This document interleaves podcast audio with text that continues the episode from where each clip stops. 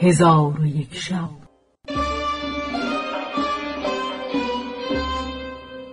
چون شب چهارصد و دهم برآمد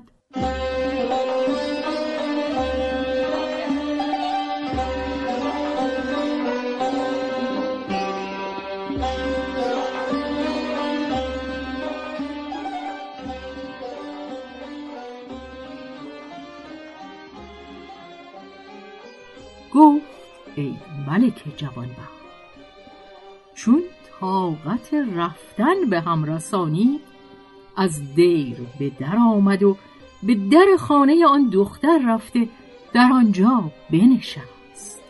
چون آن دخترک او را بدید برخواسته به سوی او بیامد و به او گفت به خدا سوگند که مرا به تو رحمت آمد اگر تو به دین من درایی من خیشتن به تو تزویج کنم.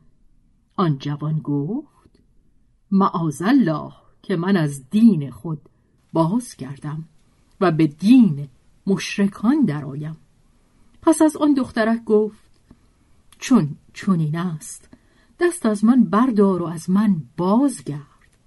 آن جوان گفت دل من نه به فرمان من است آنگاه دخترک از او اعراض کرده برفت و کودکان به جوان گرد آمده او را به سنگ همی زدند تا اینکه او بیفتاد.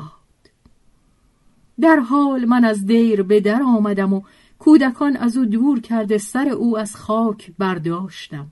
شنیدم که او همی گفت پروردگارا در بهشت مرا با او محشور کن. پس او را برداشته به دیر بردم. پیش از آن که به دیر برسد درگذشت و به رحمت ایزدی پیوست. من او را در خارج دهکده به خاک سپردم. چون شب درآمد نیمه شب شد همان دخترک در خوابگاه فریادی بلند برآورد و اهل دهکده بر او جمع آمده حادثه باز پرسیدند. دخترک گفت همین ساعت خفته بودم. آن مرد مسلمان به نزد من آمد و دست من گرفته مرا به سوی بهشت برسانید.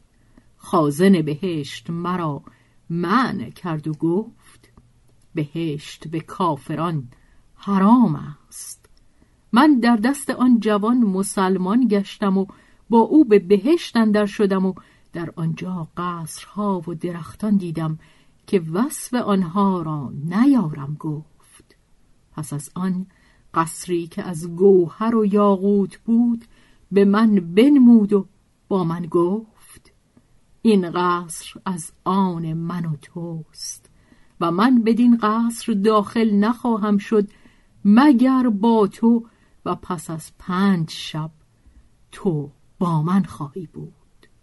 پس آن جوان دست برده از درختی دو سیب برچید و آنها را به من داده گفت یکی از اینها بخور و یکی را نگاه دار تا راهب او را ببیند. من یکی را خوردم از او لذیذتر چیزی نخورده بودم.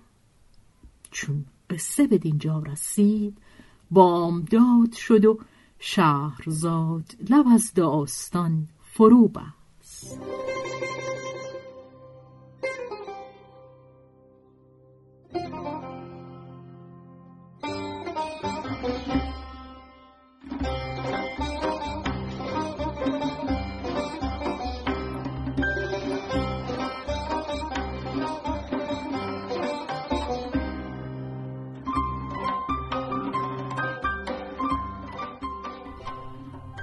به روایت شهرزاد فتوهی.